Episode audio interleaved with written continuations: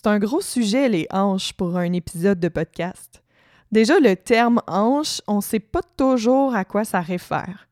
Aujourd'hui, je vais vous parler vraiment de la hanche en tant que qu'articulation qui relie la cuisse et le bassin ensemble. Puis je voulais pas passer à côté de ce sujet-là parce que les hanches, je trouve que c'est une partie de notre corps qui illustre vraiment bien la diversité qu'on peut trouver d'un corps à l'autre. En fait, des fois, des tout petites variations dans la conception, la façon que nos hanches sont formées, vont vraiment avoir des répercussions importantes sur la façon dont on bouge ou les mouvements qui nous sont accessibles. Puis ça, c'est complètement naturel. Même que des fois, il y a des gens qui vont se dire euh, qu'ils ne pas, sont pas assez flexibles pour faire tel mouvement. Mais des fois, c'est même pas une histoire de flexibilité, c'est une histoire de comment que leurs hanches sont construites. Et c'est beau, ça. C'est beau parce que ça illustre euh, la diversité qu'il y a entre euh, toutes les personnes qui peuvent pratiquer le yoga, puis ça nous rappelle de la respecter, cette diversité-là.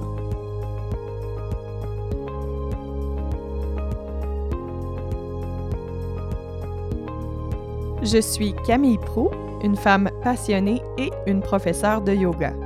Vous écoutez le podcast Des pieds à la tête et aujourd'hui, je vous parle d'une articulation qui est hautement sollicitée en yoga, les hanches ou en d'autres mots, l'articulation coxo-fémorale. Je vais vous parler aujourd'hui de l'anatomie de la hanche, de certaines de ces particularités qui en font une articulation qui varie beaucoup d'une personne à l'autre et comment ces particularités-là et comment la forme de la hanche finalement nous permet de faire tous les mouvements qu'elle nous permet de faire.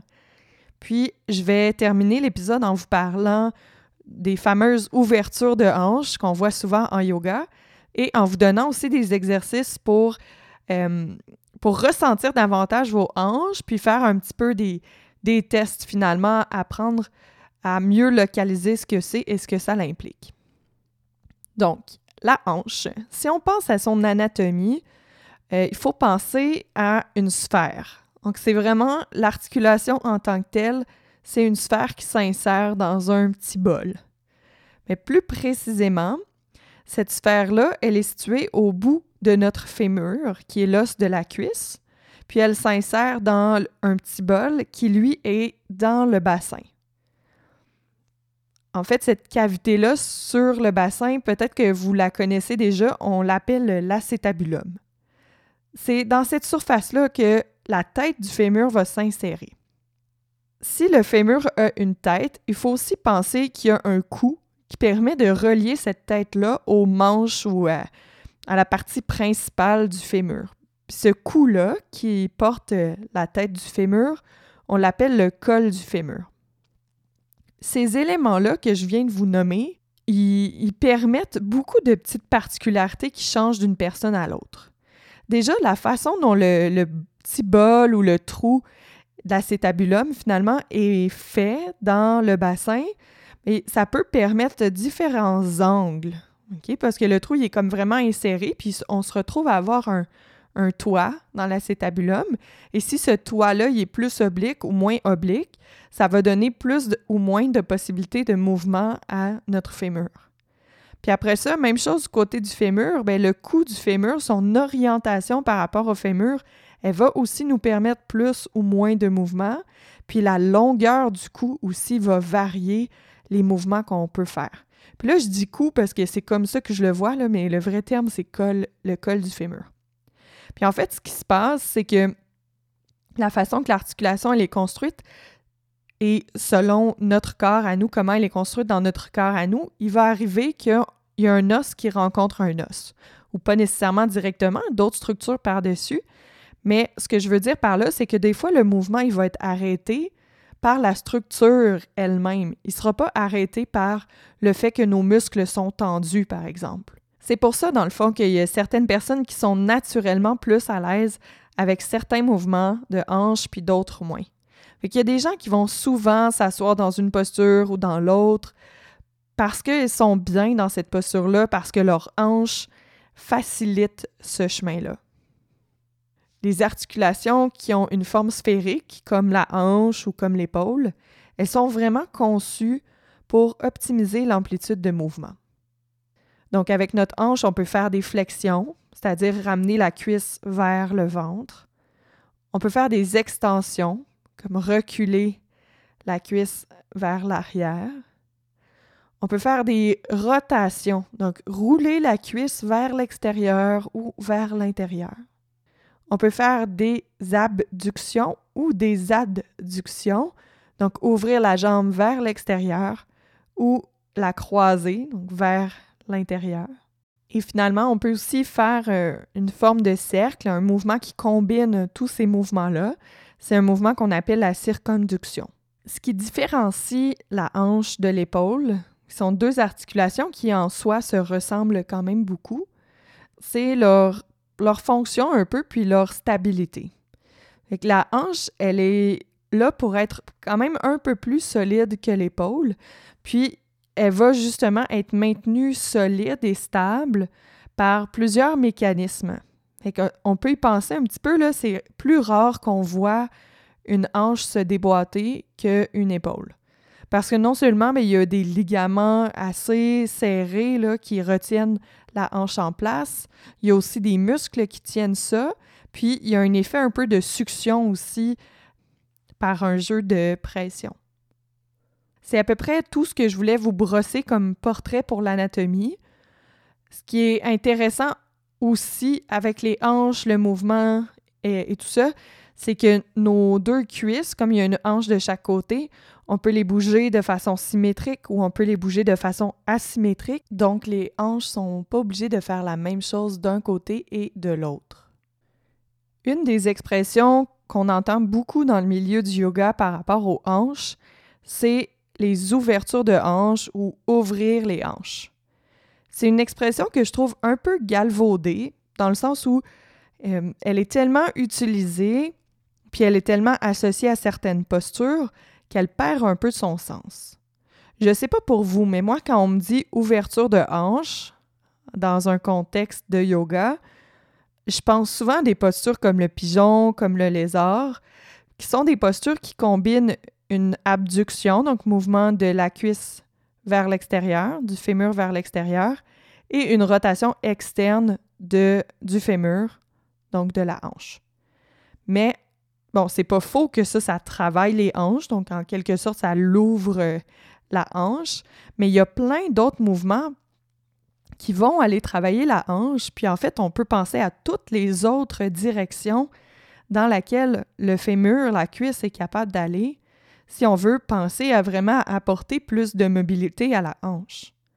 Parce que pour moi, ouvrir les hanches, ça devrait être ça, être synonyme de apporter plus de mobilité aux hanches, leur permettre de bouger plus.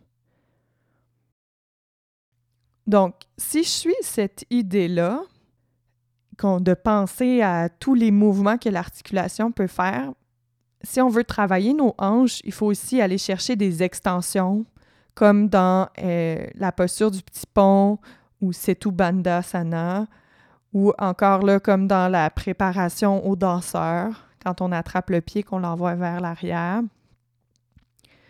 Euh, on veut travailler aussi des flexions, comme dans la posture des vents, ou comme dans les postures euh, où on étire les ischio-jambiers toute la famille de postures euh. On veut aussi euh, parfois croiser les jambes, comme euh, dans des postures comme la posture de l'aigle, par exemple, qu'on peut faire assise, qu'on peut faire coucher, qu'on peut faire debout. Le, mon point avec ça, c'est plus de d'ouvrir, d'élargir un petit peu notre vision quand on parle d'ouverture de hanches et de pas toujours travailler les hanches dans le même mouvement, parce que finalement, ça, ça a aussi des répercussions. On se rappelle que les hanches mais, ben, sont reliées au bassin. Finalement, le bassin est un des os qui composent l'articulation. Puis si on travaille toujours dans le même sens, bien, l'incidence qu'on a sur le bassin va toujours aussi être la même. Peut-être vous pourrez prendre le temps de remarquer ça, mais si vous ouvrez, vous éloignez les genoux, vous ouvrez les jambes, l'influence que ça peut avoir sur le bassin ou vers le bas du dos, c'est d'aller refermer un peu. Un peu comme quand on ouvre les deux pattes d'une euh, épingle à linge, mais la tête de l'épingle, elle se referme.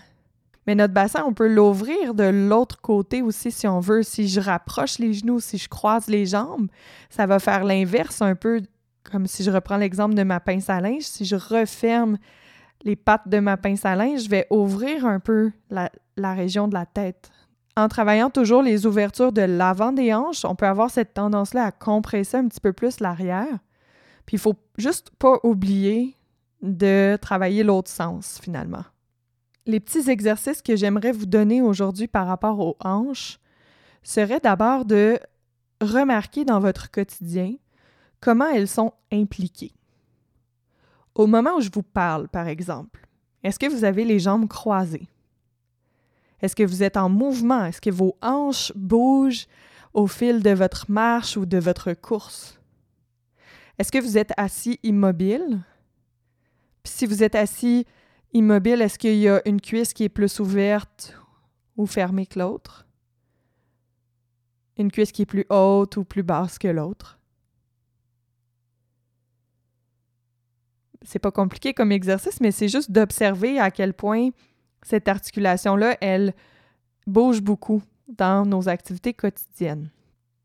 Euh, un autre exercice simple, ce serait vraiment de repérer elles sont où les hanches? Parce que si on, tente avec nos mains, des fois, on va penser que ce sont les os du bassin qu'on rencontre. C'est les os où est-ce qu'on accote des fois un sac à dos, des sacs d'épicerie ou même un enfant. Mais nos hanches, elles sont plus basses que ça. Si on palpe avec nos mains à partir de la cuisse, la hanche est environ située là où l'os de la cuisse est à son plus large. C'est finalement le repère que j'essaie de vous faire trouver. Il s'appelle le grand trochanter. Puis c'est à, peu près là qu'on peut s'imaginer la hanche sur le bassin. Donc c'est souvent beaucoup plus bas qu'on pense. Si vous n'êtes pas certain, certaine de comprendre ce que je vous dis, ben, peut-être aller voir des images. Euh, en, cherchant un repère palpable pour le grand trochanter ou pour la hanche, puis ça va vous aider à mieux comprendre ce que je dis. Bon, outre ça, remarquez comment sont placées vos hanches, remarquez où elles sont. Un autre exercice que je pourrais vous donner, c'est d'essayer de voir l'influence des autres structures sur ce que la hanche peut faire. Donc, l'influence du reste du corps sur ce que, vous êtes capable de faire avec votre hanche. Par exemple, si vous voulez faire une flexion de la hanche, donc on ramène la cuisse vers le ventre, commencez par la faire en pliant un genou. Puis amenez le genou vers la poitrine. Essayez de refaire le même mouvement maintenant, mais avec le genou déplié. Vous allez voir qu'on est rapidement limité. En fait, on est limité par les ischio-jambiers dans ce mouvement-là mais c'est quand même une flexion de la hanche. C'est si je pars euh, debout, par exemple, que je lève ma jambe droite en la gardant tendue, dépliée, je fais une flexion de la hanche, même si je ne pourrais pas me rendre aussi haut que si je fais le même mouvement en pliant mon genou. Puis on peut essayer la même chose avec l'extension. Euh, si on est en posture debout, par exemple, qu'est-ce qui arrive si on fait juste étirer une jambe vers l'arrière sans plier le genou, qu'est-ce qui arrive quand on plie le genou dans le même mouvement? Donc finalement, le dernier exercice qu'on pourrait faire, ce serait d'observer l'effet de la position des fémurs sur le bassin. Ça va dans le sens de ce que je vous disais par rapport à toujours faire le mouvement. Ça peut venir créer des compressions si on est toujours en, en ouverture du devant des hanches. À ce moment-là, vous pouvez juste remarquer quand vos hanches sont placées d'une façon ou d'une autre, comment est-ce que vous vous sentez près du bas de dos, à l'avant, au plancher pelvien. Puis dans vos observations aussi, rappelez-vous de bouger les, les fémurs, les cuisses, à la fois symétriquement, en ouvrant les jambes et en les fermant, et asymétriquement, en y allant une jambe à la fois ou en opposant un peu le mouvement des jambes. Si je veux résumer ce que je vous ai dit aujourd'hui, on pourrait garder en tête que l'articulation de la hanche, elle est sphérique, puis que cette forme-là, permet plusieurs mouvements mais qu'il y a quand même plusieurs mécanismes en place euh, qui permettent de garder une certaine stabilité à l'articulation. Une des particularités de la hanche, c'est aussi qu'elle est très variable, mais c'est pas nécessairement qu'elle est plus variable que d'autres os, mais la façon dont elle est construite, ces variabilités-là vont limiter certains mouvements ou faciliter d'autres mouvements. Puis finalement, ben, je vous ai parlé aussi d'ouverture de hanche, je ne me répéterai pas là-dessus, mais gardez en tête d'explorer plusieurs mouvements quand vous pensez à cette articulation-là. Je vous disais en début d'épisode que les hanches, c'est un gros sujet pour un court podcast. Puis, en effet, j'ai eu vraiment beaucoup de difficultés à faire mes choix sur les éléments que je voulais inclure dans l'épisode d'aujourd'hui. J'ai hésité beaucoup à vous parler de la hanche ou du bassin parce que les deux sont un peu reliés. Je me demandais si je vous parlais de rotation interne, rotation externe, parce qu'en yoga, c'est des termes que j'utilise beaucoup pour le fémur, pour la hanche. Puis bon, le, bassin, ça m'a tenté beaucoup parce que c'est un sujet qui est très intéressant, mais c'est aussi vraiment complexe. Alors j'ai fait le choix de ne pas prendre un épisode de podcast, du moins pour cette saison-ci, pour adresser ce sujet-là. Mais par contre, les deux prochains épisodes vont traiter de structures qui touchent quand même le bassin, soit le muscle périforme et le plancher pelvien.